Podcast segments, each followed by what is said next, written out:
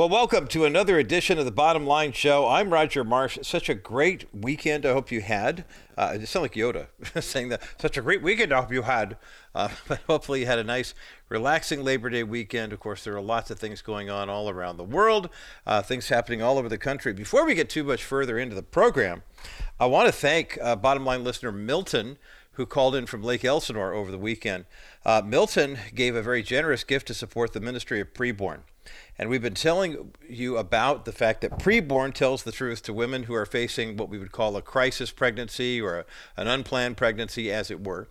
And basically, what happens is when a woman has a, a, pregnancy that, for whatever reason, I mean, sometimes it's unplanned and they just caught off guard. Other times, you find women, we've heard from women who have been in between insurance companies or maybe just were looking for a better opinion than you get at an abortion clinic oftentimes when you go to a doctor's office, depending on the bent of the doctor, the doctor will tell you what they want you to hear with regard to your options and um, what they consider to be health care.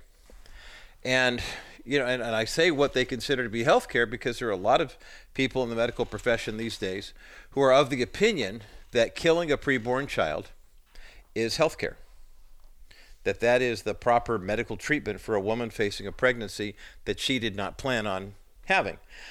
And you and I both know that that's not really fair to the child.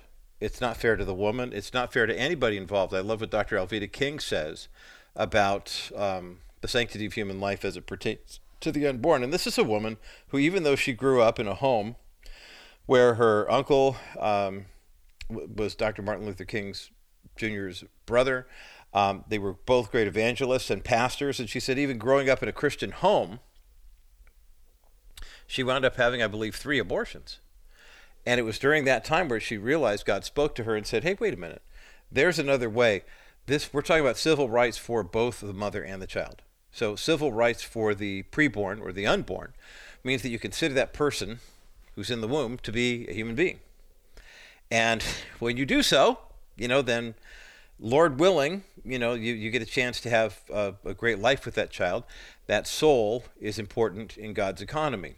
Now, we know that the preborn child, if for whatever reason uh, mom chooses to end the pregnancy and kill the child, uh, that child, uh, of course, is immediately ushered into the presence of God. But we would like to see them. We would like to see what gifts they have to offer to the body of Christ here. You know, thy kingdom come, thy will be done on earth as it is in heaven. It's very, very important that we have those opportunities. And so that's why we fight so passionately for this. It's not a pro birth proposition, it's a pro life proposition. And that's a huge distinction to make. Was having a conversation with a, a fairly liberal, uh, progressive pastor and his wife about that very issue. And she was the one who, who said to me, Hey, it sounds to me like you're more pro birth than pro life. What about the, the young woman who has an opportunity to get make something of herself, you know, get, have a life, have an education, whatever, and then she gets pregnant, and now that basically ends her life. And I thought, well, you know, if you take a look at throughout history of the number of incredible women who have done remarkable things while pregnant, um, I, you might beg to differ. But that's one of the tropes that you see in the mainstream media. You know, that every woman who gets an abortion is an underprivileged, underage woman who, uh, or young girl who, who th- this will ruin their life if they, have an, uh, if they don't have an abortion. And our friends at Preborn would beg to differ. $28 provides an ultrasound appointment at a preborn clinic to uh, give a woman who suspects she might be pregnant a chance for a pregnancy test, the ultrasound, get to see the pictures of the baby, hear the heartbeat, measure the growth of the child, tell you how far along you are, and then they'll tell you what your three options are. Option number one is fairly obvious. It's been happening since the beginning of time, and that is congratulations, you're a parent. Option number two, in places like the People's Republic of California and the People's Republic of Colorado, is you can abort the child, kill the child and the pregnancy. Uh, of course, the way that pregnancies end is the child is delivered.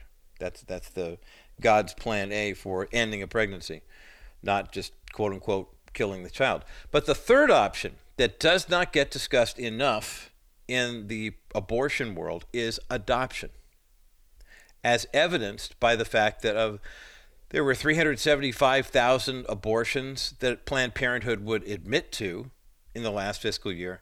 And during that same time period, you know how many adoption referrals they handed out? 1,800. So, what, half a percent of the time that they're giving an abortion rec- referral, uh, abortion clinics are basically saying, eh, if you want to adopt, you can. There's a sign up on the wall.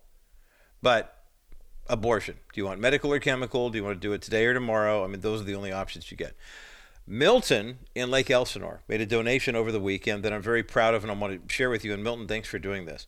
Called into 833-850-BABY, 833-850-2229, and made a donation of, it's $28 per um, ultrasound treatment, right? Milton's gift was $840. Do the math, divide by 28.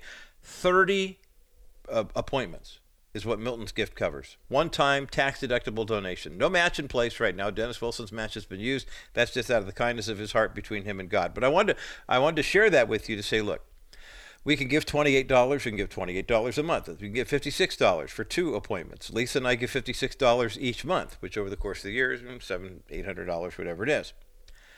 But those big gifts, $840, $2,800, $15,000, those large donations add up very quickly. Think of if you were a school teacher and you had 30 kids in your class and you made that $840 donation, one donation for representing each child who is alive and in your class. Okay? Or if you're a Sunday school teacher, you're a church choir director, whatever it is, you pick the number. I, I encourage people, I mean, we have 10 kids and grandkids in our family. Hopefully, an 11th one next year. We're, we're waiting to find out good news any day now on that. But so it's real easy for us to say, well, then a $280 donation covers all of our kids and grandkids. 833-850-BABY is the number to call. Make your best donation to preborn right now. 833-850-2229. Do what Milton did. Make that $840 donation or that $2,800 donation or that $5,000 donation, whatever God is leading you to do. 833 850 2229. You know, I mentioned the issue of abortion. And during the 2022 midterms, I had many conversations with Pastor Jack Hibbs of Calvary Chapel Chino Hills and Real Radio that airs here in Southern California at the end of the Bottom Line show. Bottom Line from 3 to 4:30, Real Radio from 4:30 to 5. Uh, Pastor Jack really got involved in the Stop Prop 1 campaign, really became heavily involved in the um, uh, just motivating Christians and pastors to get off of the pews, get off our hands, and actually start making a difference in the culture. And after Prop 1 was soundly passed, I mean, just it wasn't even close passed, it really motivated Pastor Jack to uh, launch an initiative that's actually going to be kicking off this Friday. Basically, it's an idea to get people involved in church fellowship on a regular basis. Now, typically, the second Sunday of the month of September is something we in the pastoral ministry call uh, back to church. You know, it's a Sunday kickoff. It's the fall programs begin. That's typically when everyone was back to school. Um, Pastor Jack and the team at Calvary Chapel Chino Hills are launching an initiative called Just Church. The idea is very simple. If you've been out of church fellowship for a while, maybe because of COVID, maybe because you kind of burned out on it, maybe because you were away from church for several months and you started watching online, and you said, Who needs this stuff anymore? Basically, the Just Church event is a perfect way for you to begin to experience what it means to be a part of the church, the body of Christ, at a local level. And so, I, matter of fact, right now I am going online to justchurchsocal.com, which we have linked up at the bottomlineshow.com. And I am signing up to be a part of this event. It's free. It's taking place this Friday, the uh, uh, the 8th of September at Honda Center in Anaheim. Well, is that Anaheim? Orange. Uh, it's, it's in Orange County. Let's put it that way, over by Angel Stadium. It's a free event. Doors open at 5:30. The event begins at 7 p.m. and it's going to be fantastic uh, to see all these believers. I mean, Honda Center is going to pack out. I mean, don't don't kid yourself for a minute. The idea that you have, um, you know, an opportunity to be a part of this event, and I know when uh, Greg Laurie did the uh, Harvest Crusade, that happened at um, uh, Honda Center as well. When they did that event back in July, first part of July, I think it was the first and second. Those dates, I mean, man, the, they opened the doors at like two in the afternoon. The place was standing room only; it was passed up. Basically, this is it. Just church with Pastor Jax Hibbs, just calling the believer home coming back to the heart of the church by joining fellow Christians to worship, study scripture, and recommit to following Jesus wholeheartedly. It's simple, it's biblical, it's powerful. Just Jesus, just church. There's going to be a time of worshiping together, a message, and then encouraging people to recommit to live out their faith with boldness and conviction. You know, what what is the church? Ecclesia? Where here's the deal. If you have been hurt by the church, Maybe pastors ripped you off, or there was someone at the church who ripped you off, um, or, or hurt you in any way. This is an opportunity for you to come home and say, We're going to put the hurt aside and let's let the healing begin. Just Church, Southern California, happening this Friday night, September the 8th, 7:30 p.m. Honda Center. Officially, it is Anaheim. Did a little Google search here. We've got the link for Just Church SoCal com up at thebottomlineshow.com. But if you go online and sign up, there are going to be more opportunities to do Just Church all across the country. This is the first. This is kind of the kickoff event. So I encourage you to do so. You know, we still have freedom of religion. We still have freedom to worship God freely in spirit and in truth, and we're grateful that we do. But there is definitely a movement in the secular world to try to steal that freedom from us. Jerry Newcombe of the Providence Forum will talk about how he addresses that in his brand new book, Stealing Freedom. Coming up next as the bottom line continues. You can protect against market volatility without investing all your money into bonds. Wilson Financial has simply better alternatives. The last 12 months there has been almost 1.7 trillion invested in investment grade bonds. This move to safety locks up money for a long time of guaranteed low returns. Why? Market volatility. Well, my comment is why go with low earnings for a long time when you can get great earnings with a solid real estate backed investment paying you 6% over the next three years? After three years, you can invest in another option, or you can do what most of our investors do and reinvest in another one of our new exclusive 6% accounts. This strategy gives you the best of both options without settling for many years of low returns. Our 3D Money 6% account pays you great interest while you're not subjecting yourself to market volatility. Call 800 696 9970. 800 696 9970 or visit kbrightradio.com slash wilson financial and ask about dennis wilson's exclusive real estate backed 6% investment account wilson financial services for simply better alternatives. Well today here on the bottom line i'm going to talk about a fascinating new resource if you've ever wondered if it seems like there are more and more attacks on religious liberty about people of the Christian faith and the marketplace of uh, of uh, ideas, that it seems like more and more people outside the church are attacking the church. Well, there's some new statistical evidence that indicates that what you're experiencing is not just anecdotal, it's really happening. And joining me today here on the bottom line is Dr. Jerry Newcombe, who's the director of the Providence Forum and a part of D. James Kennedy Ministries. We talk about a lot of movies that they've worked on. This is a brand new book called Stealing Freedom The Secular Assault on Your Religious Liberty. And we've got a link for the book up at the thebottomlineshow.com. Dr. Jerry Newcombe, welcome back to the Bottom Line Show. Thank you, Roger. Great to be with you. Let's talk about the uh, the the whole issue of religious liberty. A lot of people don't understand what we're talking about. When we do, can you kind of start with a cursory definition before we kind of get into why the secular left has been coming after religious liberty for such a long time? Sure. Well, first of all, I, I I'd like to lay this foundation point, foundational point, and that is that America was founded really by those Christians seeking religious freedom. That was ultimately the motivation. Yes. And uh, and and so they, you know, when we became a nation, we, you know, made sure that religious freedom was even in our, you know, governing document, the U.S. Constitution. Mm-hmm. But we find ourselves today in a situation where even though Christians founded the country for religious freedom, then extended that freedom to all now today religious freedom is being uh, you know chipped away at and so forth. And it's it's a it, an incredible irony because you know america was founded as i say for that very reason.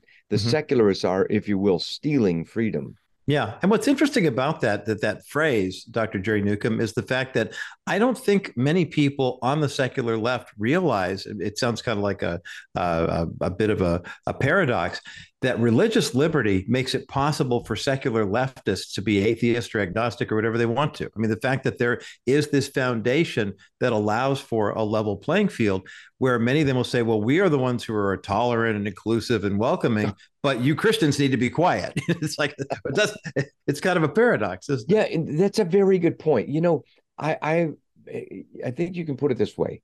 The founders gave us freedom of religion what the secularists are demanding is freedom from religion. Oh, that's a good point. Freedom freedom from religion gives freedom for the unbeliever, but freedom of religion gives freedom for the believer and the unbeliever. See mm-hmm. the difference? Yeah. It's you know, so in in reality, the Christian view is is far more um, tolerant, truly, you know, in in in deeds. In fact, if, if I could give an example, yeah, from our founders. Okay, Thomas Jefferson, not always, you know, an Orthodox Christian. In fact, I wrote a whole book with Mark Beliles about that called Doubting Thomas. But we hmm. showed that, that Jefferson wasn't a lifelong skeptic. He later entertained some skeptical ideas. Uh, but he certainly didn't believe in the naked public square, you know, the idea that America is supposed to be a godless wasteland, really. And he wrote something very important called the Virginia Statute for Religious Freedom. He wrote it in 1777. It was passed uh, when he was in France by his good friend James Madison in 1786, the Virginia Statute for Religious Freedom. And he bases his arguments on Jesus Christ. He says, Almighty God has created the mind free. And he said, if we try to force people to believe something that's contrary to what they actually believe, all it does is beget habits of hypocrisy and it's a departure from the plan of the holy author of our religion. There's the reference to Jesus. Yes. It's a departure from the plan of the holy author of our religion, who, being Lord both of body and mind, uh, chose reason and not coercion, as was in his almighty power to do, in order to propagate, you know, belief in that faith. So, in other words, Jesus has given us freedom. Therefore, the state should give us religious freedom too and uh, you know, and I, I that's an amazing statement, especially coming from one of the more liberal uh, you know, founding fathers. I mean, and he did not represent the average founding father. The average founding father was a Trinitarian Christian in good standing, you know, with active members in the in the Trinitarian churches. I, I mention that because that's in contrast to Unitarian. Right. Right, right. That's a, an excellent point from Dr. Jerry Newcombe today here on the bottom line, uh, talking about the brand new book called Stealing Freedom The Secular Assault on Your Religious Liberty. Uh, the link is up at the bottomlineshow.com. And I think the proof is in the pudding, Dr. Newcombe, if I may, that a guy who was more of a, uh, well, uh, constitutionalist when it came to religious liberty, like Thomas Jefferson, understood that allowing for the triune God to be, you know, the, this is where we recognize where our rights come from. I mean, that's in the Declaration of Independence. We hold these truths to be self evident. I love the noted theologian Jeff Foxworthy who says anybody can figure that out. That's a, the way you describe it. And we all should be able, we all should be able to understand it. But t- talk about too the Trinitarian versus Unitarian issue, because I think on the secular side, on the progressive left side, especially when it comes to people who are, and this is for our myhopenow.com uh, viewers who are watching, I'm putting air quotes up, uh, the, the progressive Christian side seems to think that Christianity should be Unitarian, not Trinitarian. Talk about that. Well, it's interesting. Uh, just earlier today, I was uh, requoting the opening of the statement of the Treaty of Paris. The Treaty of Paris of 1783 was the official document whereby the United States and England, you know, eh, declared peace. So that was the that was the official document. It it official unofficially ended at Yorktown a year and a half or two and a half years actually before. And the Treaty of Paris begins in the name of the most holy and undivided Trinity. That's how it opens. You know, wow. the the belief in the Trinity is that uh, you know we believe the triune God has revealed Himself in history uh, even, you know, from the Christian perspective, even the first page of the Bible, uh, Genesis 1, shows the Trinity at work. You have God the Father as the creator, but he does it in cooperation with Jesus the Son, his word. He speaks and these things come into being. And the Holy Spirit is right there in, in the second verse of the Trinity. But here's the bottom line is um, the founding fathers they, as they say, they were part of Trinitarian churches. Uh, here's an example George Washington. George Washington was a devout Anglican. When he went to church week after week after week, uh, he, in those churches, those Anglican churches, Episcopal churches, they they would all stand up and then they would read off the walls. You know, kind of like today, you'll have a service and they'll have a slide projector, or not not a slide projector, but a, mm-hmm. you know, a projecting screen, and then there's words for the hymn or words maybe for a creed or something like that. Well, they would read week after week the Apostles' Creed. The Apostles' Creed is a perfect example of Trinitarian belief because the overall structure of the Apostles' Creed, which goes back to you know the early centuries of the Christian Church, the overall structure is I believe in God the Father, I believe in God Jesus, the God the Son, and I believe in God the Holy Spirit. That's the overall structure. Right. Now, there's obviously a lot more attention spent to Jesus the Son, but bottom line is uh, the Unitarian view would be more it would in effect demote jesus christ and he would maybe be a good example but he wouldn't be the divine son of god but um, you know ultimately i don't see how you can be a professing christian and reject the deity of jesus christ. And in fact i remember seeing a statistic where it said something like uh, only 20% of today's unitarians even call themselves christians. Hmm. and and i will say this. I did see one time a a uh, track that was unpublished, but it was circa that is around 1800, and it was from the early Unitarians before they joined with the Universalists. Unitarian Universalists is today's Unitarians, and it was almost like non-denominational Christianity. Hmm. You know, where it was sort of you know when the, wow. they they they talked about Jesus as the Savior and so forth. Well, Jesus, we believe as a savior because he was divine. You know, he, right. you know, it, it, he didn't die as an example for uh, his love to us, as as you know, the left might say. He died because he became our sin bearer as both one who was fully God and fully man. And so, you know, the founders believe this. I mean, most of them. I mean, the vast majority of them. And um, so, I think it's important. Now, later um, John Adams entertained some doubts along those lines. Uh, but but still, when he was very useful to the to the country, he you know was outwardly a Christian and even in you know involved in again Trinitarian churches. Mm.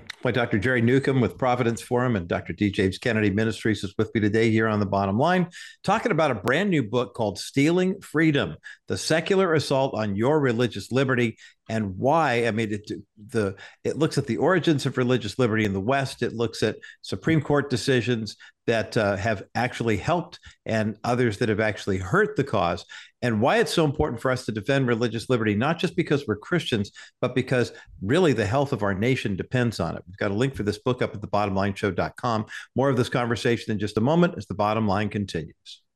Welcome back to the bottom line. I'm Roger Marsh. Always great to talk with Dr. Jerry Newcomb, the uh, president of uh, the Providence Forum, and also the author of this brand new book called Stealing Freedom. We have two copies of this book we're giving away today here on this Super Tuesday edition of The Bottom Line. Would love to place one in your hands.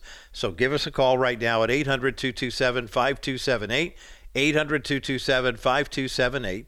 800 227 5278, the number to get you through to the bottom line. Again, the book by Dr. Jerry Newcombe, Stealing Freedom. 800 227 5278, the number to get you through to the bottom line.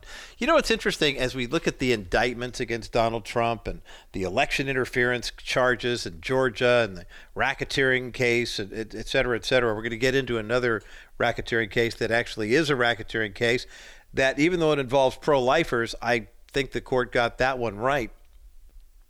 But it's interesting that word stealing came up. Donald Trump was the one who initially said, I think the election was stolen. And the left went nuts. Oh, they, he said it was stolen. It wasn't stolen. Wasn't stolen. Wasn't stolen. Wasn't stolen. Wasn't stolen. Nope, wasn't stolen. And you know, it's interesting how when the, the Francis Schaeffer line, "He who defines the word defines the world, or controls the world." The idea that there was some jerry rigging and gerrymandering going on in the election well, there's been that type of stuff happening ever since there's been a United States of America. The difference is that What happened in this case is that it was at such a widespread scale and it was designed to keep Donald Trump from winning office. And now all the different. Did you see the other day? Alvin Bragg all of a sudden, we uh, Donald Trump. Uh, you know, it was Letitia James in the New York case. Uh, he overstated the value of his assets by 2.2 billion dollars, and that that that that's bad. So basically, Donald Trump overstated the value of his assets. Brothers and sisters, I worked for a Christian company years and years ago that applied for and got a loan, and it turned out they had overstated the assets. And you know what happened to that company? Nothing. as long as they didn't default on the loan, the bank didn't care. These claims of Donald Trump stealing, you know, not having the election stolen from him is just a diversion to keep you from stealing or seeing that your freedoms are being stolen in this country. More of my conversation with Dr. Jerry Newcombe in just a moment as the bottom line continues. You're a Christian who's been injured, so you need Christian attorney Stephanie Cover of Cover Law to fight for you. With Stephanie, it's not just a routine legal process, it's a spiritual battle. She understands that a legal fight involves more than flesh and blood. It means confronting principalities and powers, and that's why she consistently prays with and for her clients. She forms long lasting relationships with her clients, just as you would expect from someone who engages in spiritual battle alongside another believer. Praise for Stephanie pours in through cards, thank you texts, and letters from clients who thank her for checking up on them, coming to see them in the hospital, praying, and even finding alternative care when current care is inadequate. Inspired by Jesus' command to love one another, Stephanie uses her skill as an attorney and knowledge of insurance processes to fight for your completeness and healing.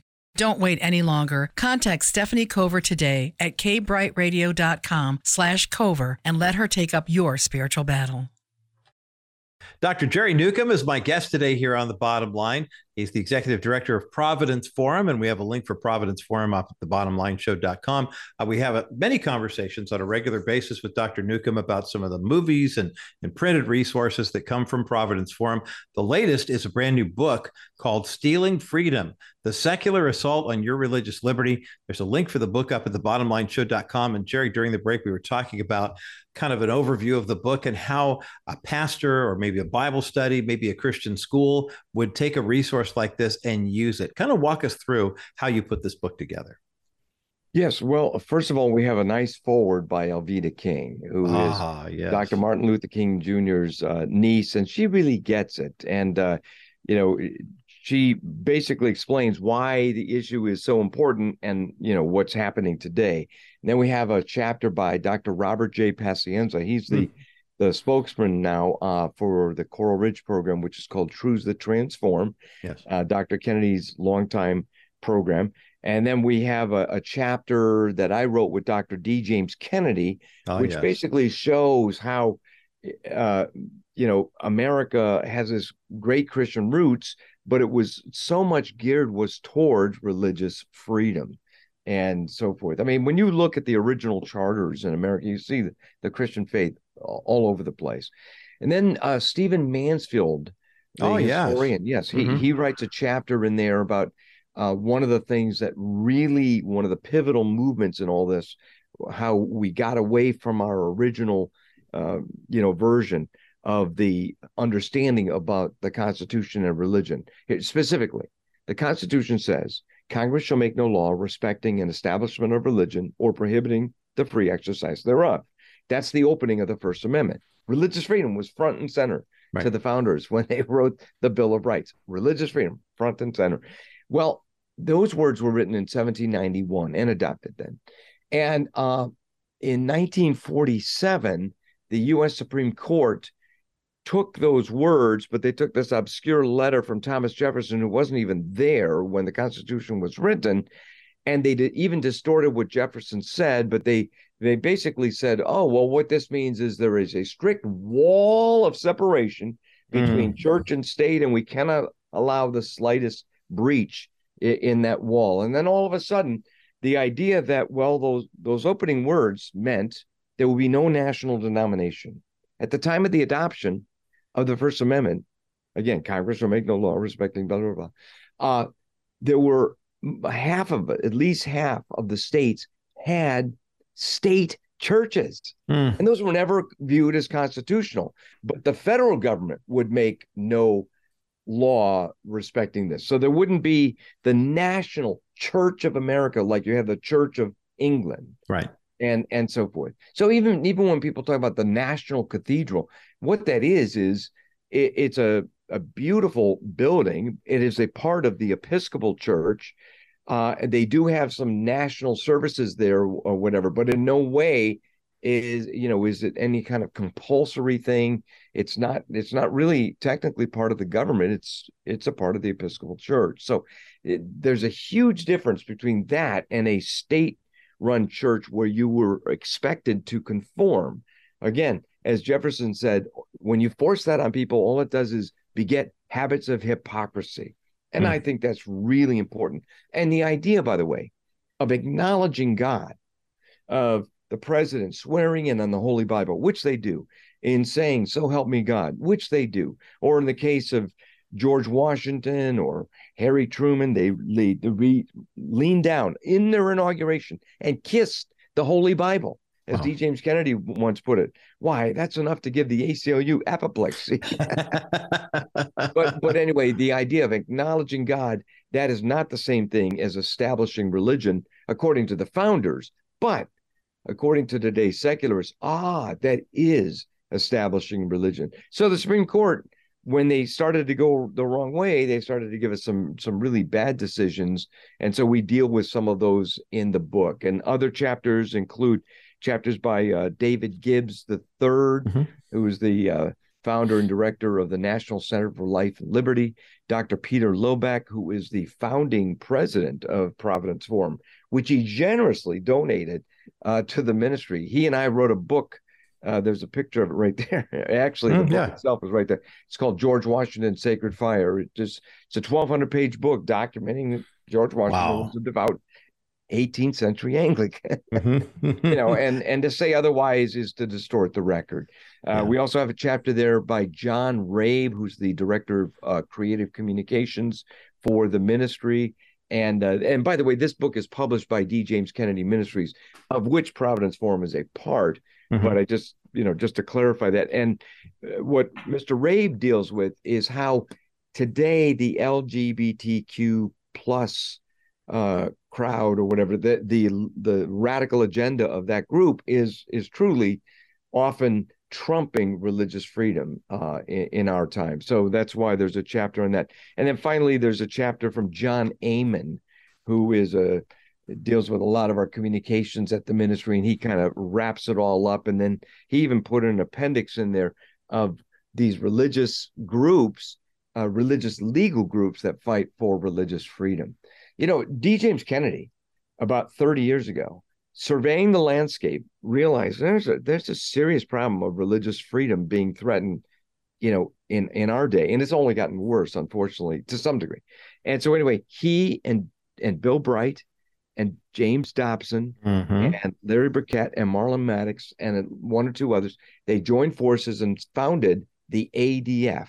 And the Alliance Defending Freedom is one of those legal groups mentioned in that appendix and they're doing the Lord's work, you know, in the in the courts of the land and in the courts of public opinion to to fight for freedom of religion as opposed to freedom from religion. Boy, that's powerful insight from Dr. Jerry Newcombe today here on the bottom line. Jerry's the executive director of the Providence Forum, which, as he duly noted, is a part of the D. James Kennedy Ministry family. We're talking about a brand new book they've published called Stealing Freedom The Secular Assault on Your Religious Liberty. Uh, that's linked up at the thebottomlineshow.com. And of course, we love hearing about Alliance Defending Freedom and, and uh, what a great partnership that we have with them here for National Crawford Roundtable and the Bottom Line Show. Jerry, got a couple minutes left in our conversation. And that whole idea of that, you know, the wall of separation between church and state has kind of given uh, secularists and atheists and leftists uh, the feeling, anyway, that they've got license to just basically say, look, we get to patrol the church and control what they do, but the church doesn't have any say so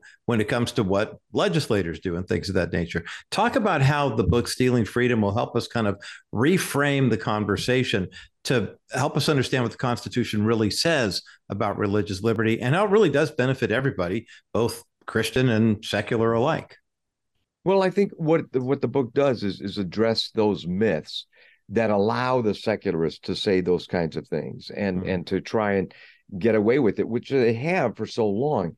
In fact, uh, one of the most egregious, I think, examples of you know misunderstanding church and state comes from the Supreme Court in 1980 when they had a, a Supreme Court decision about the Ten Commandments in the public schools, and they said, well if the Ten Commandments are posted in the schools, then the children might read them, meditate on them, mm-hmm. venerate them, and obey them. Mm. We can't have that. That's a violation right. of the Establishment Clause. It is? No, it's mm. not. No, you know, not by a long and, and, and, by the way, those words were written uh, before there were all these mass school shootings, you know, which is so tragic. You know, uh, imagine the idea of saying, Thou shalt not kill. Hey, you can't say that in school. That's a religious statement. Okay. You know, the by the way, even even in terms of what they said, uh, on the face of it is, is crazy because because of this. Uh, anybody can come up with a bunch of rules, but the issue is how do you enforce those rules? Well, with the Ten Commandments, God is the one who's made us. God is the one who wrote those Ten Commandments, even with his own finger. And, you know, in one of the iterations of it uh, uh, on the, the Mount, on Mount Sinai. But anyway, bottom line is he will hold us accountable. Uh, about 40 years ago or so, Ted Turner came up with his own version of the Ten Commandments. He called it the 10 Voluntary Initiatives or something like that. I've asked people, well, how many can name any one of those 10? And how many have even heard that story that he came up with his own version of the Ten Commandments? But the bottom line is, we're not going to stand before Ted Turner. Mm-hmm. Just, right. My yeah. most recent column, in fact, deals with how uh, the communists in China right now are rewriting portions of the Bible to, mm-hmm. you know, uh, in a in a very negative way. But you know, like one of the examples is they they they took the first commandment of the Ten Commandments I'm the Lord your God, you shall have no other gods before me. And they turned it around to say something like, there shall be no Western influence, you know, here in China, something oh, like that. Whoa. You know, yeah, mm-hmm. I know. It says you you can read it by the by the way in my latest column, which is uh, in Newsmax and WorldNet Daily, etc. Um, bottom line is that the founders expected that the people would be virtuous for this thing to work. And the reason that they expected people to be virtuous is they knew that they they encourage voluntary religion to flourish. Uh, as John Adams put it, our Constitution was made for a moral and religious people. It is wholly inadequate to the government of any other. And that's why the idea of stealing religious freedom is, is bad for the country. Right. It's bad for everybody and uh, so that's why we thought it was so important to address this book and and arm people with the you know like the kind of the water cooler talking points yes you know, yes. about, about this uh, you know these debates and why it matters. Well mission accomplished dr jerry newcombe the book stealing freedom the secular assault on your religious liberty is up at thebottomlineshow.com and we highly recommend it to our listeners uh, jerry always a pleasure thank you for the work the great work you do at providence forum and d james kennedy ministries and thank you for being with us today here on the bottom line thank you roger Always great to get some time with Dr. Jerry Newcombe, the president and, of the Providence Forum. And this uh, Stealing Freedom uh, book is so powerful. You really need to take a look at it. Um, we've got two copies of it to give away, kind of two for Tuesday 800 227 5278. 800 227 5278. 800 227 5278, the number to get you through to the bottom line. And if you think about the freedoms that we enjoy here in the United States, and you see the Judeo Christian ethic that we have, that has become so uh, so accepted in this culture. It's true that fewer and fewer people are actually paying closer attention to biblical standards for the uh, for, for, where they get their morals and values. We're going to take a quick break, and you want to talk about a, an opportunity for the enemy to steal not only your freedom but to really mess with your head and your soul.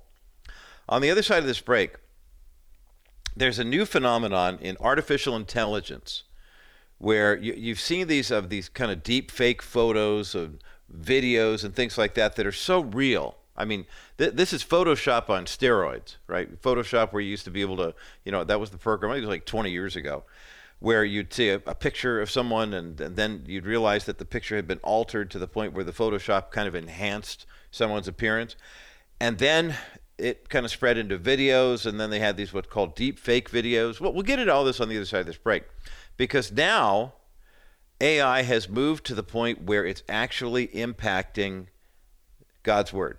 It's actually moved into territory where uh, we could see the point of no return for some people. I, I don't mean to overstate the the drama there, the dramatics, but there's something for all of us to pay attention to, especially as we talk about hiding God's word in our heart. Is there a chat GPT Bible on the horizon? We'll take a look at that coming up next as the bottom line continues. You know the old expression, a picture is worth a thousand words? Well, if you're an expectant mom and you go to a pregnancy health center that is in partnership with Preborn, one picture can say way more than that. And that picture I'm talking about is an ultrasound picture. Every donation that goes to Preborn goes to providing ultrasounds for women who are expecting children and they want to know what all of their options are. When you call 833 850 BABY right now, you give a gift of $28 that provides one ultrasound. But if you give a gift toward the purchase of an ultrasound machine, now that's a $15,000 investment, but every ultrasound machine can do 250 ultrasounds per year and lasts a minimum of 10 years. That's 2,500 ultrasounds uh, available to women right now. Think of all the babies, thousands of babies' lives that will be saved by your donation to preborn right now. Call 833 850 BABY. 833 850 BABY. That's 833 850 2229. Make your best donation right now $50, $100. Maybe you want to give $15,000. It's completely tax deductible. We've had a couple of bottom line listeners step up and do just that. 833 850 BABY. 833 850 B A B Y. That's 833 850 2229. Call Preborn right now. Mike, thanks again to Dr. Jerry Newcombe of the Providence Forum for joining me today here on the bottom line during this uh, first half hour of the program to talk about the book Stealing Freedom, which we have two copies of we're giving away today. 800 227 5278. 800 227 5278. 800 227 5278, the number to get you through to the bottom line. If you are like me, and we are like lots of thousands, if not millions of Christians, we cherish the Word of God. I know there are people in the Catholic Church who would look at people in the Protestant Church and say, wait, you know, your Bible has 66 chapters or books rather. Ours has 73 because they include the Apocrypha. And it's interesting, as you heard uh, my conversation last week with James Harmon, talking about the end of the world and the book of Daniel, and talking about some things from, I believe it was Second Ezra or something like that uh, in the Apocrypha, where there was a description of what he was describing that would impact us here in the States would actually entail. But as more and more people are doing a deeper dive of the authenticity of Scripture, we, we talk often on this program about the number of uh, people who uh, are doing archaeological digs that are confirming biblical history. My concern for biblical illiteracy in this culture went up dramatically when I came across a story about the uh, a social media site called Reddit uh, as in R E D D I T. I read it here. Um, and it's just it, it's a place where people have been posting different, you know, it's one of many platforms where people post thoughts and observations, commentaries, etc. But what was interesting about this is one Reddit poster last month um, was said he, he was feeling very sad about something, and then he shared it. It was a fake biblical passage. And here's what if you if you're not familiar with ChatGPT, I've never actually used it per se, personally. I, have shared this story before because during a we had a conversation once about uh, this very issue on the National Crawford Roundtable podcast, and John Rush, my uh, colleague who work, hosts Rush to Reason on our sister station in Denver, KLZ, um, John had mentioned that he had used ChatGPT for some presentations that he'd done, and he said, you know, if you use it the right way, it can be very, very helpful. And then he put together during the show, he went on the Chat GPT app and he put together.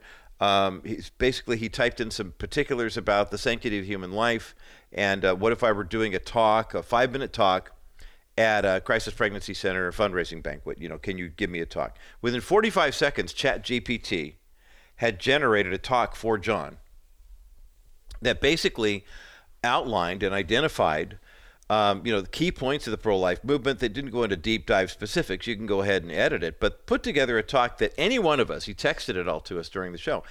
Any one of us could have read that and and and been proud and said, yeah, this is great. Talk about a time saver.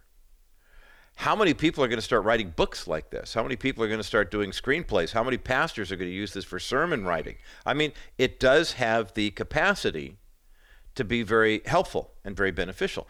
Here's what this guy on Reddit did, though. He basically went to his Chat GPT app and he wanted to see if he could generate a Bible passage that would support Jesus accepting transgender people. Now, you know, if you know Scripture, that there is no such thing. There is no passage in Scripture where Jesus says it's okay to be gay. There's no, in the same way that there's no uh, passage in Scripture where Jesus says it's okay to, to commit adultery. Quite the opposite. Now, there are some parts of Scripture, obviously, where Jesus says, you know, you've heard it said, don't commit adultery. I tell you that if you even think about it in your heart, you're guilty. I mean, so that that he, upped the ante dramatically for people who would follow him. Don't, in other words, don't just make this a law issue. You know, I came right up to the edge of the line, but I did go over the line, so therefore I did break the law. He said, no. If you think about, you know, an unhealthy, lustful thought in your in your heart and your mind, then basically you've committed the sin because you said you wanted to. There are a lot of people in the LGBTQ community who will take the Bible out of context. They'll talk about passages where Jesus said love is love or you know whatever it is to to to justify their position. I really don't see that support. But let me read something to you that this user, the guy's called psychological underscore dog 527 was posted on a R trans channel. And here's what it said. This, this is the fake passage that was generated um, this guy said, Chat GPT, give me a Bible verse about Jesus accepting transgender people. And here's what ChatGPT came up with. Quote, and a woman whose heart was divided between spirit and body came before him. In quiet despair, she asked, Lord, I come to you estranged, for my spirit and body are not one. How shall I hope to enter the kingdom of God?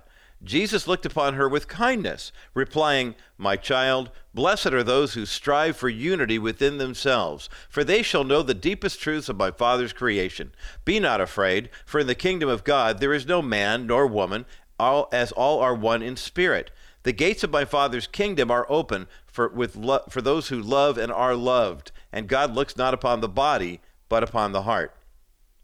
Now, if you know Scripture, you know that there are several passages of Scripture that were folded into this one. The stri- striving for unity, for example. Jesus does say in John, uh, John chapter 13, 34 and 35, A new commandment I give you, love one another. Everyone will know that you are my disciples if you love one another. I yes, I truncated that. And then talking about in the kingdom of God there is no man nor woman. Of course, what we hear Jesus talking about, you know, there was the question of the Sadducees and marriage, and you know, the brother was married to a woman, and and he died without leaving any heirs. So then the Jewish tradition was then you would marry the next brother, and then they go through and, and which one would uh, she be after whose wife would she be after the resurrection? And basically jesus says look you're not going to be married or given in marriage in the resurrection. I mean we're not going to be hung up on male or female and stuff like that in the kingdom of heaven. So once again the chat gpt knowing what the scripture actually says creates a so-called bible verse. And you know how many people are going to see this on social media and go oh my gosh i didn't know that was in the bible. Did you know there's a bible verse? And they'll start quoting this The gates of my Father's kingdom will open for those who love and are loved. Whoa, whoa, whoa, wait a minute. Now that sounds like leftist uh, ideology for sure. But then follows it up with God looks upon not upon the body, but the heart. Remember? God doesn't look at the outward appearance, he looks at what's happening. That that part is biblical, but it's morphed into oh my goodness. This is incredible. It's incredible to see that uh, well you have to wonder what does biblical christianity do with a world that looks like this we'll take a quick break and offer a couple of solutions coming up next as the bottom line continues Welcome back to the Super Tuesday edition of the Bottom Line Show. I'm Roger Marsh. You know, one of the campaign issues is going to be uh, the LGBTQ community, and just as the left uh, basically lied during the midterms about how our democracy was at risk simply because Roe versus Wade had been overturned. Nothing could be further from the truth. You do realize this that democracy was actually enforced by the number of states that have voted to pass legislation to ban abortions and the other states that have voted to pass legislation to enshrine abortions into their constitutions. That's democracy in action. You wouldn't see it going both ways if people weren't actually voting. So democracy was never on the ballot, but progressives were told it was. So now what's going to happen in 2024? Well, what do you want to bet? That you're going to see. Here's a, a, a columnist who was into astrology and, and uh, says, says AI generated verses like this one are much needed given the all out attacks being launched against transgender people by America's right wing, nearly all of it in God's name. This verse has special resonance because of the virulent transphobia and anti LGBT sentiment and legislation that continues to sweep the country, much of it supported and funded by Christians. Now, this is an AI verse. I'm not going to read it again just of, of time, but we'll put it up at the bottomlineshow.com. Artificial intelligence responding to a guy on Reddit who said, "Hey, is there a can you create a Bible verse, Chat GPT, that would uh, basically support trans- transgenderism?" And so, taking bits and pieces of Scripture, as the enemy often does, and not basically not telling a flat out lie because there's just enough truth in it. What do we do? Well, first of all, we have to know the Word. Secondly, and, and hide it in our hearts. Secondly, we have to watch and see what legislators are doing here in the People's Republic of California, you know there will be a movement at some point to where the only Bibles that are approved are state approved Bibles. It'll be the Soviet Union. Oh, we're not banning the Bible. We're just banning the, the, the translations of the Bible that have hate speech toward the LGBTQ community. Third, if there's anything you can do to stand up for truth, I mean, and do so in a compassionate, loving way, gentleness and respect, 1 Peter 3.15 says. But we have to help people in the LGBTQ community understand that just because someone disagrees with you doesn't mean they want to kill you. Just because someone disagrees with you does not mean that, that their words are a violent attack against you. Any more than their hate filled rhetoric against Christians means that our lives are at risk. But they've been utterly convinced that they are. That anyone who says, I do not believe that transgenderism is an issue, that there's any way that you it's like Joe Rogan said on his podcast not too long ago. He goes, "Okay, if you're a woman trapped inside a man's body, okay, fine. Without hormones and without surgery, I encourage you. I will walk alongside you to help you transform." Why do you need surgery if you're really a woman? To, I mean, what does the surgery do? After the surgery, you still look like a woman who tried to make herself into a man or a man who tried to make himself into a woman. It just doesn't work.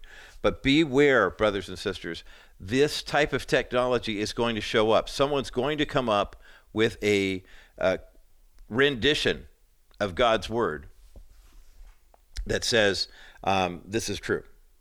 We have to know what is most certainly true. Amen. That's the bottom line. For our listeners on KCBC, enjoy the rest of your day and Rabbi Schneider and the Discovering the Jewish Jesus coming up next. For those who remain on the network, a take on a pro life story. You may have heard about the pro life activists who were convicted of racketeering laws at a, an abortion clinic in Washington, D.C. On the other side of this break, I'm going to do an analysis, balance, and clarity segment where we actually walk through that case. And you're going to find out why I actually agree with the court on this one. That's coming up next as the bottom line continues. Well, welcome back to another edition of the Bottom Line Show. I'm Roger Marsh, Super Tuesday edition of the program today. And uh, we're taking a look here in this final half hour at a case that is, uh, it seems like it's right out of like the late 1970s, but it actually happened this year involving a group of pro life advocates. Uh, well, actually, the verdict was handed down just last week, um, but it uh, involves a, a blockade of an abortion facility in 2020 and uh, all of the defendants uh, turned up on the wrong side of the law. Our friends at the Thomas More Society uh, indicated that they're going to appeal the decision, but let me tell you exactly what happened here. And I think it's it's important for us to understand that there are some people right now who are being maligned for their faith. There are some people who are actually involved in the uh, indictments of Donald Trump, in different, I say indictments, plural, there are lots of them, but there are people of faith who have been working for the president, uh, who were working for the president back in 2020, and uh, some of them now are facing criminal charges for election interference and for inciting a riot and this, that, and the other thing. And, you know, I have to understand that when we look at these cases and we see what's actually happening, we have to look at them, I think, through the lens of Scripture. We have to look at them biblically and ask the question do my words, do my actions, ultimately because they're motivated by my thoughts and feelings, do they reflect who Jesus Christ is and how we can basically what he told us to do uh, in the Sermon on the Mount let your light so shine before others that they would see your good deeds, they would see your good works, and glorify your Father in heaven. And, and if I can expand on that for just a moment, not trying to add to or subtract from whatever's in the scripture. But looking at this biblically and saying, okay, when Jesus says, let your light so shine before others that they would see your good deeds and glorify your Father in heaven, what in essence what he's saying is, look, you should be living lives as followers of Christ. We all should be living lives to where when people see the things that we do, first of all, they'll see that they are good things that we're doing, which means they're for the benefit of others. And then instead of seeing us doing them and saying, wow, Roger's a really great guy, Tamara's a really great girl, you know, well, she's a grown woman, mother of two, but you know what I mean. Uh, that they'll say, they'll look at us and say, wow, there's something on them, there's something in them, there's something different about them. And then you begin to realize, well, then that's what we're talking about with Jesus. Right? I mean, that, that's, it's not him that did it. If you've ever met somebody that you knew previously, as a person of not faith, somebody who's kind of rowdy and rambunctious and whatever, and then you meet them years later and find out that they are actually now people of faith, you won't necessarily ask the question, well, why weren't you back then? There's a good chance they didn't know the Lord. Hopefully, that was the case, not that they were people who knew the Lord and said, ah, I don't want to live like that. But either way, when you see that they're changed, this is the whole idea behind what our faith in Christ looks like. Before you have to worry about whatever you're going to share with people about your faith, they're going to look at you and say, There's something different about you. Your countenance is different. Your actions are different. Your thoughts are different. And they'll notice that the way you're acting is really not on. We, we talked about this, was it last week on the National Crawford Roundtable podcast? We were talking about Labor Day and uh, talking about uh, the work ethic that we have in the country. And I didn't mean to oversimplify it right off the bat, but I said, look, if you are experiencing this type of thing as an employer or maybe as an employee, boy, Lisa and I have run into, uh, we recently changed neighborhoods, and we've run into just a whole slew of people that just offer lousy customer service with things that are being done around the house. And we just marvel uh, when we uh, the previous home that we'd purchased and moved into, brand new, we had some customization done, and almost every single person, mostly guys, but I'll say every single guy who came in to work on the house was fantastic, above and beyond. If they, you know, something wasn't right, they made it right. I mean, they did really good work. New place, a little bit bigger house, kind of a nicer one, I think. And but it's amazing how the level of craftsmanship has gone down in this new neighborhood. I just it is what it is. But nonetheless, I love the fact that when someone says, you know, I'm a believer in Christ and and this is, you know, the the this is what I do for a living or whatever, you can see, you can tell. Uh, made the acquaintance of a uh, actually Greg Harris and I have a, now a mutual friend and uh, Greg Harris, of course, the president and CEO of Through the Bible, and we were he was introducing me to my friend new friend Bruce, and we were talking and uh, back and forth. And just within the first ten minutes of our phone conversation, we both knew there was something special, something spirit led about this dialogue and we could sense it. Toward that end, I appreciate the people of faith who will get engaged in politics or will go to an abortion clinic or you know do whatever and really let the light of Christ shine. That when those folks do what they do, you, you know who I think of? I think of Kirsten Lynch with 40 Days for Life or Shawn Carney, the founder of 40 Days for Life. I love when these people who are you know, are, are doing just that, just sharing the love of Christ with people, they wind up, you know, making a strong impact for the kingdom. Now, this is This next story is a tough one because it involves five pro life activists who were charged with violating the so called Freedom of Access to Clinic Entrances Act. It's called the FACE Act, get it? F A C E. And the idea is, you know, the, the, the freedom of access to clinic entrances sounds wonderful on its face. Get the pun.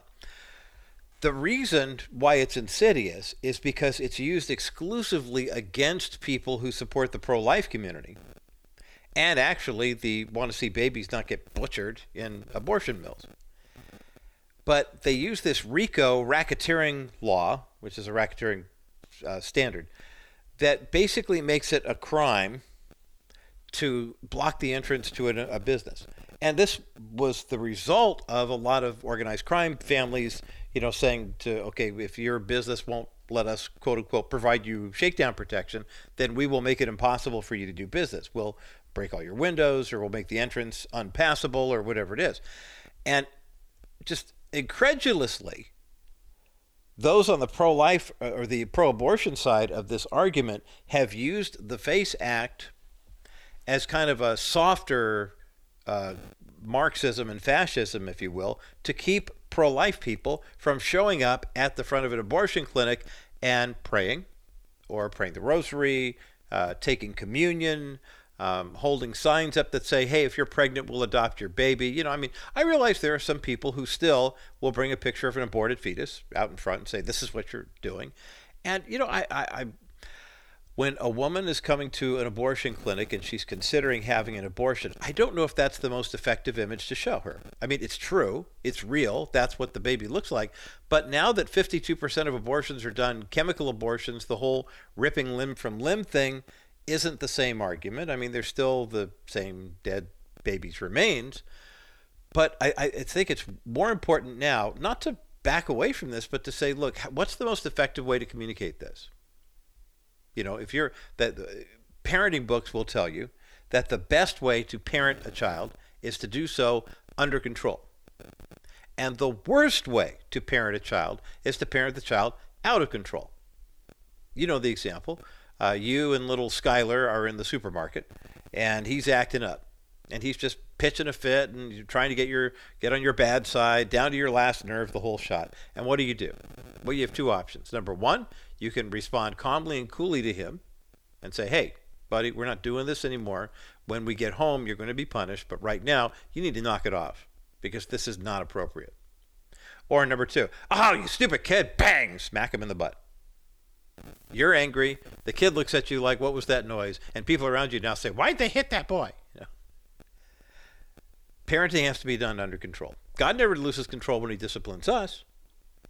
So why should we lose control when we are disciplining others? So toward that end, I mean, when when we fight against you know the forces of evil when it comes to the sanctity of human life, even fighting up against the FACE Act, I have to ask the question: What's the most effective way to approach this? Well, a group of people called Progressive Anti Abortion Uprising, POW, I guess is the way you would pronounce it, has repeatedly called for the repealing of the FACE Act. They have been very, very active in helping to uncover some of the insidious, darker sides of the abortion industry. As a matter of fact, they made headlines last year uh, for something that was rather positive. Back in 2020, however, they were b- forming a blockade of an abortion clinic in Washington, D.C. They were taken into custody. They were brought up on charges of violating the FACE Act. And last Friday, the uh, deliberations began. And uh, this uh, past Monday, it was two Fridays ago, the follow, following Monday afterwards, they were all found guilty. So, who are these people? What exactly did they do? And what can we learn from their example, especially in a time when it seems like the rights of Christians and conservatives and pro life loving individuals are kind of in the short hairs, the crosshairs, if you will, of uh, what's happening coming out of the left? We'll talk about that coming up next as the bottom line continues.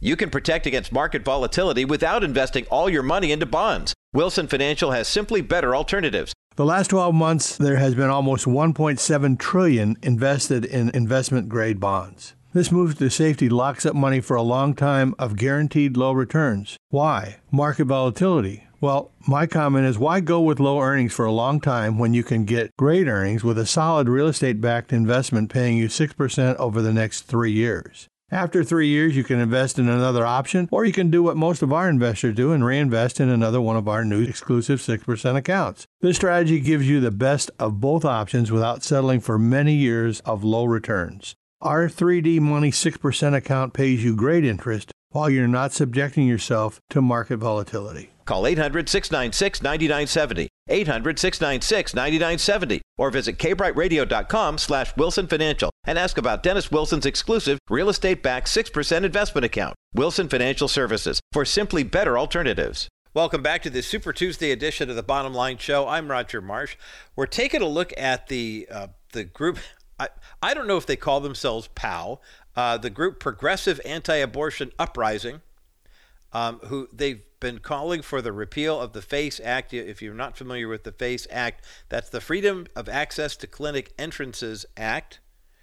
Um, and, and this is a bill that was passed to basically try to silence the pro life community from showing up at abortion clinics and protesting the group of people, the five defendants, Joan Andrews Bell, Jonathan Darnel, Paulette Harlow, Jean Marshall, and Jay Smith, are going up on trial next month.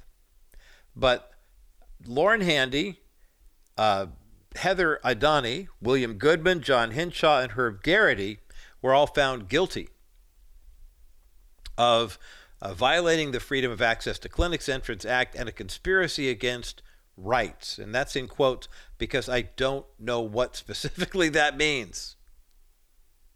Now, I mentioned earlier the Thomas More Society was the group representing the firm. And by the way, remember, this is, I mean, th- these are pro lifers. They're out in front of an abortion clinic, and God forbid they're telling women about the truth about what happens inside the clinic. Not everyone is going to go to a preborn clinic right away. As a matter of fact, a lot of people who consider abortions will go to a Planned Parenthood or something because they honestly have been told that this is the best place to go.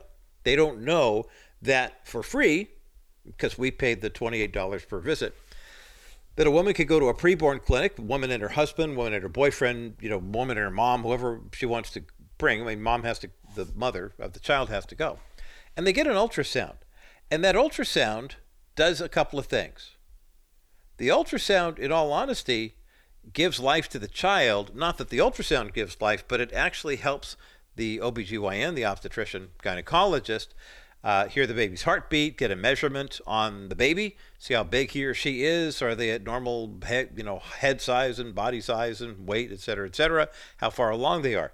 And abortion clinics will never do that. And I'll say, let me say this again, what they, they, they say. Say it again for the people in the back. An abortion clinic will not show a, a pregnant mother her preborn child.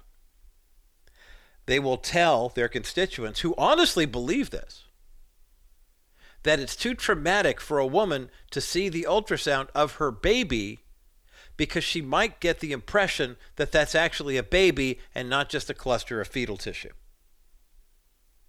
Now, if you've seen some of the mock ups that are being done, the this is the baby this is what your baby looks like at six weeks in the womb eight weeks in the womb i hate to say gestation that sounds so scientific and clinical but basically there are companies that make these uh, these kind of prosthetic versions of babies and this is what the baby looks like at every stage of development inside the mother's womb and so you can see if a woman's 10 weeks along this is what has to be done to your child to abort that child's life when pro lifers show up in front of a, an abortion clinic, they're automatically a target. And let's face it, they're in Washington, D.C., which is one of the most pro abortion areas in the world. And so basically, the first set of defendants, and this was called the Handy case, Lauren Handy is the director of activism at Progressive Anti Abortion Uprising. And they were accused of basically blocking the entrance. Prosecutors argued that Handy was the leader of a blockade at the Washington Surgery Clinic. Oh, that just sounds terrible. An abortion facility called Surgiclinic. They organized a blockade in October of 2022. The defendants communicated about the blockade, which they called a rescue, by phone and social media. Many people traveled from out of town to be part of the blockade. According to the, the report, on the day of the blockade, Lauren Handy showed up for an appointment that she made under the name, the pseudonym of Hazel Jenkins. A clinic employee opened the door. Several of the activists pushed their way into the facility, resulting in a nurse injuring her ankle. A few members of the group began moving furniture to block the door leading into the clinic, and some used chains, ropes, and locks to form a human blockade. Those who did not remain in the clinic area stood in the hallway outside the entrance. One woman who arrived for the appointment that day testified during the trial that under the pseudonym that she climbed through a window in the reception area to evade the activists. WUSA Channel 9 in Washington, D.C. reported that another patient who also testified the following day said that English is not heard her husband's first language and they didn't really understand what was happening. Lauren Handy explained that an undercover video released by Lila Rose's group Live Action back in 2013 motivated her to become an activist. The video appears to show Cesar Santangelo, the abortionist at the Washington Surgical Clinic, admitting that he would not help an infant born alive after abortion. Now, that's reprehensible. The POW activist testified that she believed that the facility was engaged in criminal behavior, and that convinced her to take actions that she did back in 2020. According to federal prosecutors, the blockade lasted about three hours before the police removed the activists from the scene. The prosecution of the five activists has drawn, you know, all sorts of uh, uh, frustration from uh, Marjorie Dannenfelser of the uh, SBA, uh, Susan B. Anthony Pro Life America Group. Penny Nance, the president of the pro life group Concerned Women from America, called the prosecution malicious. She said this is called this is a blatant abuse of power, and it's political power meant to intimidate pro life voices. I'm going to offer a contrary position here and explain to you in the next segment why I actually agree with the court. I don't like to see pro life activists get arrested. I don't like to see it at all. I don't like to see innocent pro life activists who are singing praise songs on the sidewalk in front of an abortion clinic to meet that demise. But there's so much uh, that we, I think we can learn from this case here that I'll put that reputation on the line. Let's do that on the other side of this break as the bottom line continues. You know, I'll never forget the moment I met my grandson Isaac. It actually wasn't in the delivery room. That was the first time I held him. But the first time I actually met Isaac was when I went with his mother to her ultrasound appointment, and the ultrasound technician showed us a picture of that eight week old baby in the womb. Uh, you know, I encourage you to contact Preborn right now and make a donation to provide that same experience for another family. Maybe there's someone in your family who's expecting a child right now. They've had the ultrasound, you've seen the picture, you've heard the heartbeat, and you think, wow, how can I bless someone else? Studies show that 83% of the women who go to a preborn clinic and see that ultrasound either choose to become mothers and raise the children on their own or release the child for adoption. It cuts the risk of it cuts the rate of abortion dramatically. But your donations are necessary right now to get more ultrasound machines into preborn health clinics. Give a gift online when you go to kbrightradio.com and click the banner that says preborn. Cute little baby there wrapped up in a blanket. Or give a gift over the phone. 833 850 BABY. 833 850 BABY. That's 833 850 2229. Call preborn, make a donation. Every ultrasound machine could do 250 ultrasounds per year, so give a gift right now. Welcome back to the Super Tuesday edition of the Bottom Line Show. I'm Roger Marsh, taking up the case here, uh, actually on the other side of the aisle, against a group called Progressive Anti Abortion Uprising. Lauren Handy is their director of activism. She and four other co defendants were uh, convicted of a blockade that they uh, formed in October of 2022, another action in 2020, where they literally stormed into an abortion clinic, locked the doors shut, scared the daylights out of the people who were in there, and basically refused to leave. They held a standoff for three hours, and they were found guilty of violating the FACE Act, which is the freedom of access to clinic entrances. Now, we, I mentioned preborn all the time here. When you go to a preborn clinic, and I want to thank the anonymous $1,000 donation that we got over the weekend to help facilitate the rescuing of children. A woman goes to a preborn clinic, she has an ultrasound. When she's seen the ultrasound, she's told how far along she is. She gets to hear the heartbeat, gets to see the pictures of the baby, and then the technician explains to her, or the doctor or nurse who's volunteering that day, how far along she is and what her options are. Congratulations, you're a mom, you're going to raise this child. Congratulations, you are a, a, the birth mother and you're going to release this child for adoption. That's something abortion clinics never tell you. Or if in states where the abortion is legal, you can let them know what the legal abortion status is. 85% of the women who go to a preborn clinic who see the ultrasound and have that conversation with their counselor, 85% of them choose life for their child, either to be a parent or to raise that child, release that child to adoption. A little over 10,000 women last year also heard the good news of the gospel and gave their hearts to Jesus Christ.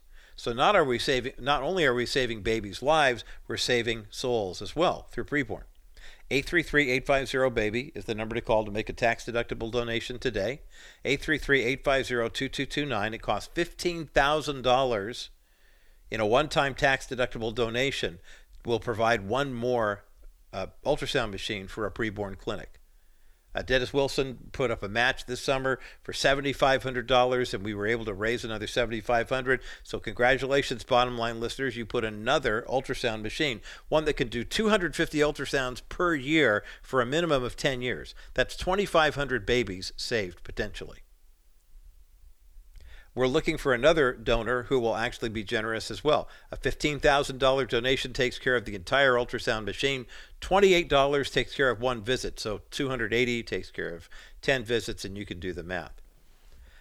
I love what preborn is doing to save babies. 833-850-BABY is the number to call or just click on the banner for uh, preborn at uh, kbrightradio.com. What's wrong with the case involving the five pro life activists who violated the FACE Act and are now facing prison time? Let's start at the very beginning, shall we? Okay. We live in a culture that no longer honors God and the Bible as standards for living. It's not Christian America or post Christian America, it's now anti Christian America. So when you bring pro life, conservative, biblical values to the table, people automatically think you're filled with hate speech. Secondly, when you have an organization called Progressive Anti Abortion Uprising, gang, I don't know who uses the term anti abortion anymore to represent the pro life community. A progressive anti abortion uprising sounds like you want to start some stuff. Third, when you have a director of activism at said organization, Okay. No one cares, quite frankly, that this is the same group that actually made headlines in March of 2022 because they were looking at remains from the facility that they were picketing, this Washington Surgery Center in Washington, D.C. A year and a half ago, they recovered the remains of five babies that were killed and had been delivered at full term the mothers had tried to abort the kids and the abortion quote unquote didn't work. So the doctors left the babies to die and buried their remains along 110 other human remains at, at a nearby field. That's very good and noble and wow isn't that amazing for the pro-life com- community. But what these people did to protest the killing was they literally did storm into an abortion clinic using pseudonyms, using ropes, I mean, using the same tactics as the left because the urgency is so great. So here's the question Ask yourself, what would Jesus do? Does Scripture not tell us that blessed are you when you are persecuted because of your faith in Christ? Did Jesus ever encourage the disciples to take up weapons and storm Rome? Remember, one of the reasons why your Jewish friends don't accept Jesus Christ as the Messiah is that he didn't overthrow the Roman government and establish the Pharisees as the government. Now, I am all for people in the pro life community doing everything they can to protect the lives of innocent preborn human beings. I do. It's part of the reason why preborn is a part of not only our program, but also the National Crawford Roundtable podcast. But remember the words of Jesus in the Sermon on the Mount let your light so shine before others that they see your good deeds, and those good deeds cause them to glorify your Father in heaven a group that calls itself the Progressive Anti Abortion Uprising, that has a director of activism that uses a pseudonym to crash into an abortion clinic, is going about it all wrong. Right goal, right effort, right attempt to say we've got to protect the babies. Absolutely wrong execution. And I'm. Uh, I'm not surprised the jury decided the way they did. If I were on the jury, I would probably would have decided that way too, because there's a more excellent way. Why fight fire with that kind of fire?